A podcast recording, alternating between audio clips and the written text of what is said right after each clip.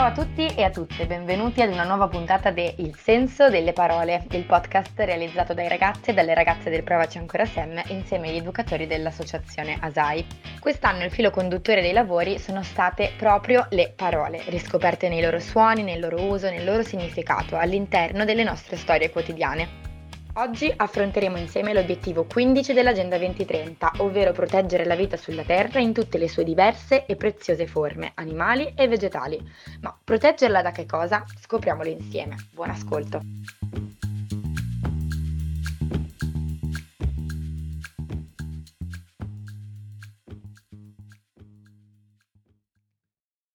Felix, adesso incomincia la tua lezione preferita. Jonas sa che il suo compagno di banco è appassionato di ecologia. Buongiorno ragazzi, tutto bene? Dice la maestra Carola, appena entrata. Mettetevi comodi, sto per raccontarvi la storia di una donna coraggiosa, Wangari Maathai, una biologa africana che ha studiato e lavorato negli Stati Uniti. Quando, dopo qualche anno, è tornata in Kenya e ha trovato molto cambiato l'ambiente del suo paese. Cambiato come? Molte zone di foresta erano state disboscate per lasciare spazio a campi coltivati. E pensate che la produzione non era destinata al consumo locale, ma all'esportazione. La deforestazione ha reso il clima molto più arido.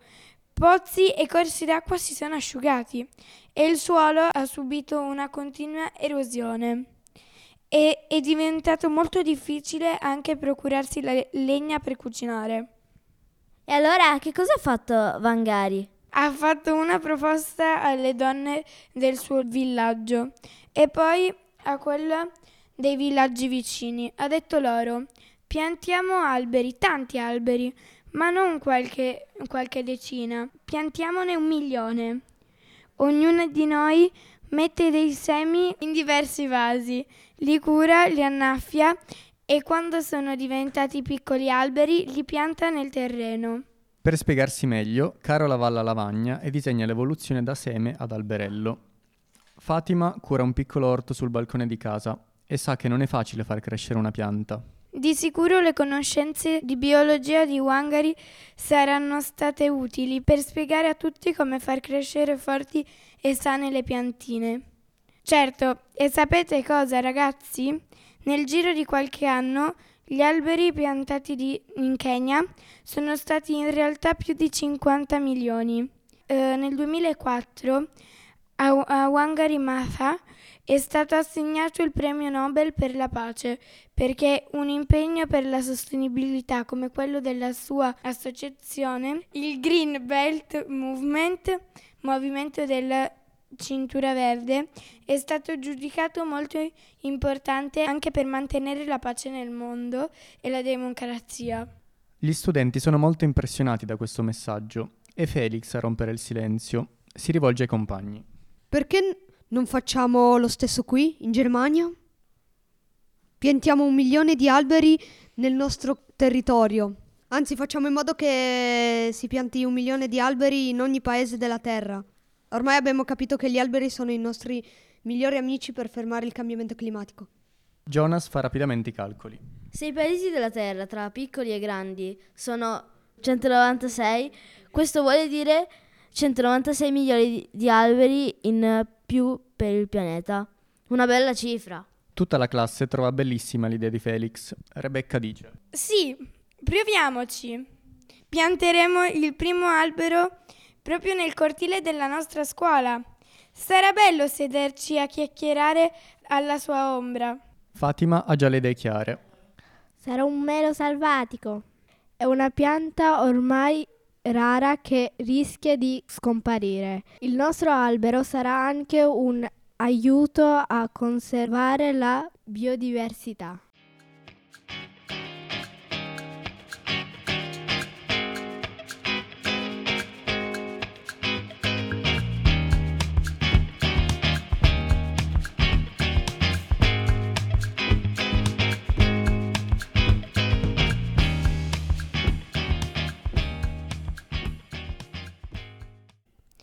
Allora, ciao a tutti, io mi chiamo Agata e ehm, il nostro gruppo si chiama Gli Eroi della Terra ed è composto da me, Agata, Omar, Fevor, Shifa e Adam.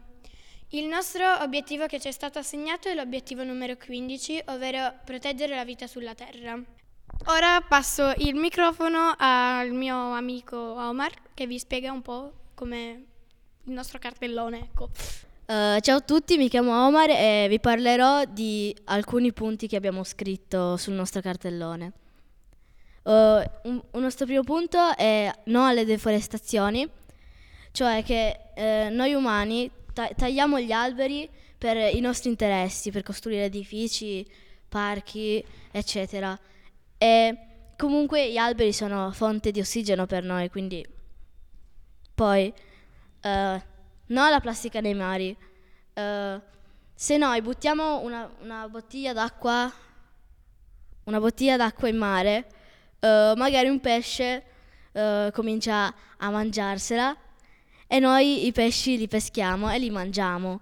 Cioè, e quindi dentro i pesci ci sono le microplastiche e noi ce le mangiamo.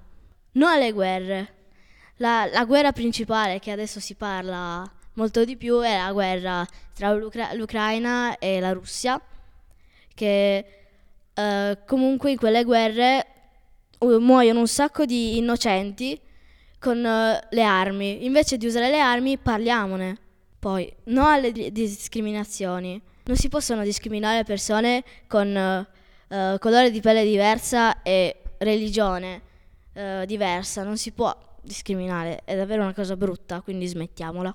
Ora passo la parola di nuovo ad Agatha. Un altro punto è sì transizione in Italia e in Europa per gli immigrati. Questo punto è molto toccante perché ci sono bambini, persone innocenti che per cercare di scappare da, mh, mm, da guerre o cose simili poi arrivano qua in Italia, ce la fanno su dei barconi, sono, saranno in tantissimi, ce la fanno e noi, noi Italia, noi Europa non li facciamo passare. Ci sono bambini di anche solo 20 giorni che muoiono in mare per questo motivo.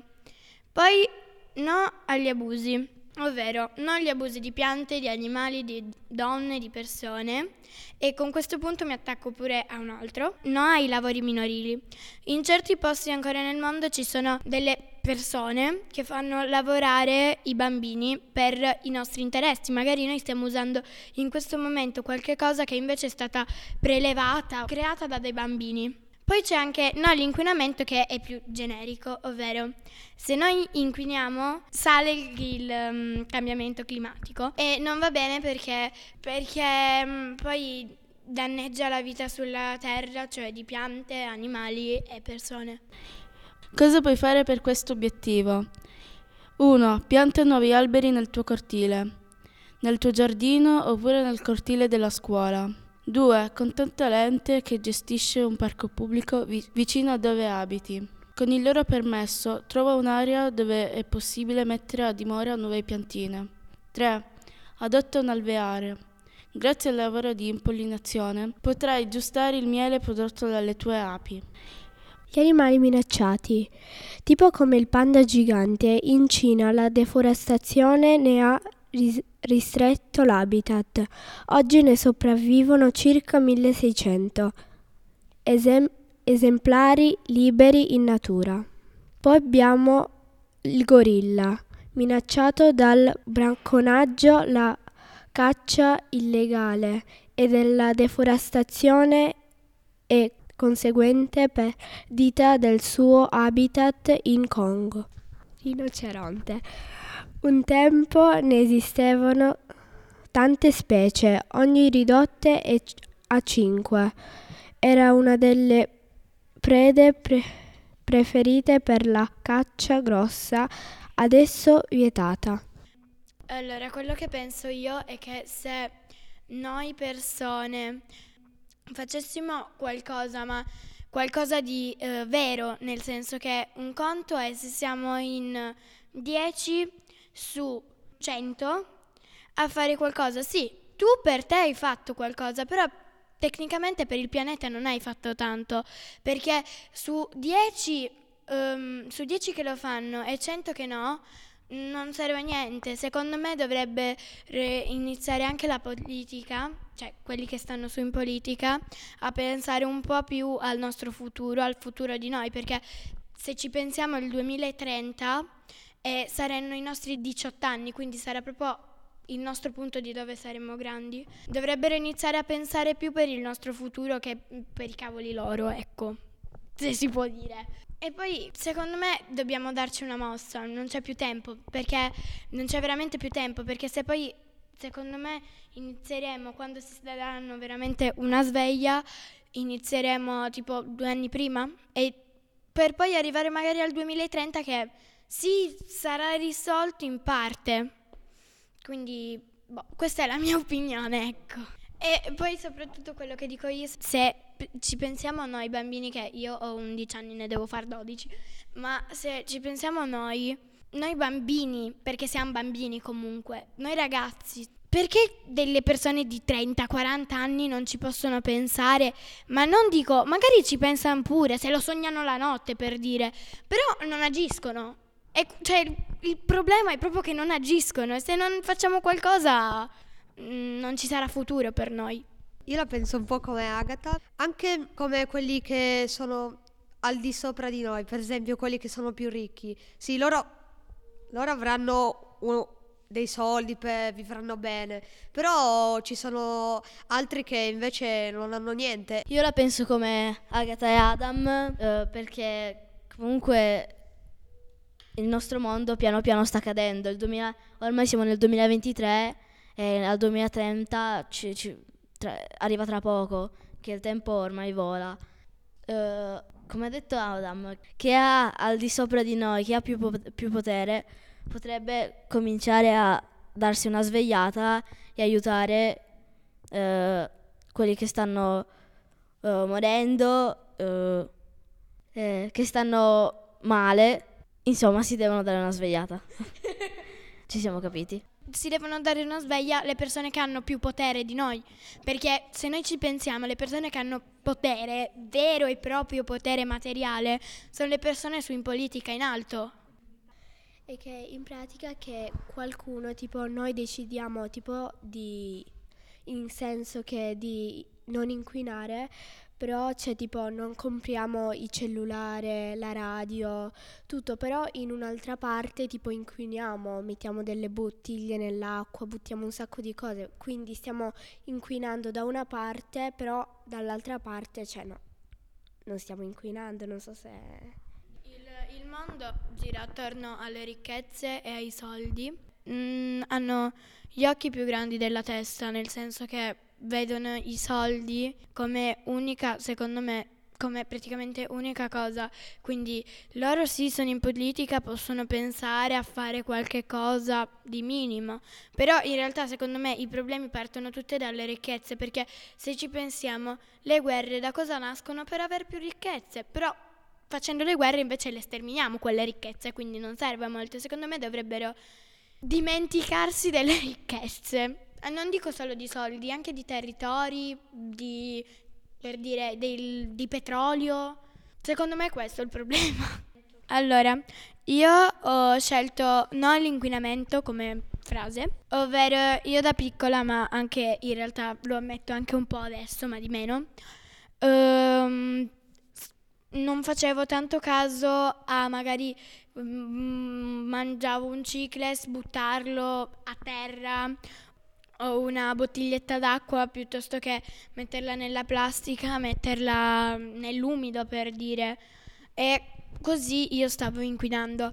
Adesso eh, sto cercando di mm, essere più attenta a mettere la plastica con la plastica, la carta con la carta e a non buttare mm, più a terra le cose. Certo, magari se ti cade una cosa piccola Mm, per dire mm, una briciola ecco a terra o anche qualcosa un pelino più grande non c'è bisogno di raccoglierlo mm, e buttarlo però se invece è già una cosa più grande più non bio cioè non è non biodegradabile Uh, assolutamente no. Poi non si fa neanche col resto, però è un po' meglio.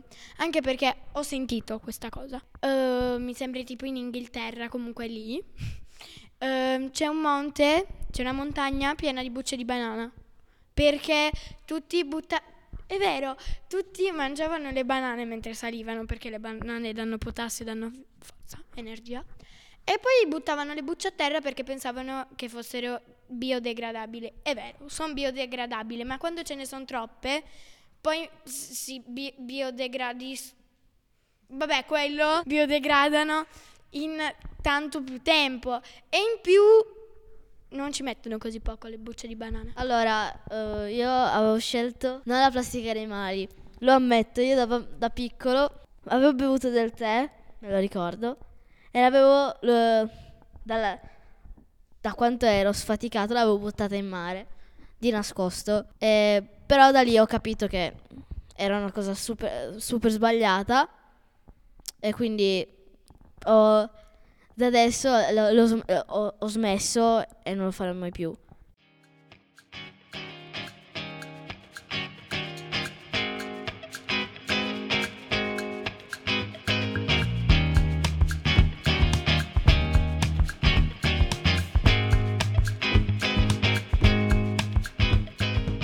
Eccoci arrivati alla fine di questa puntata.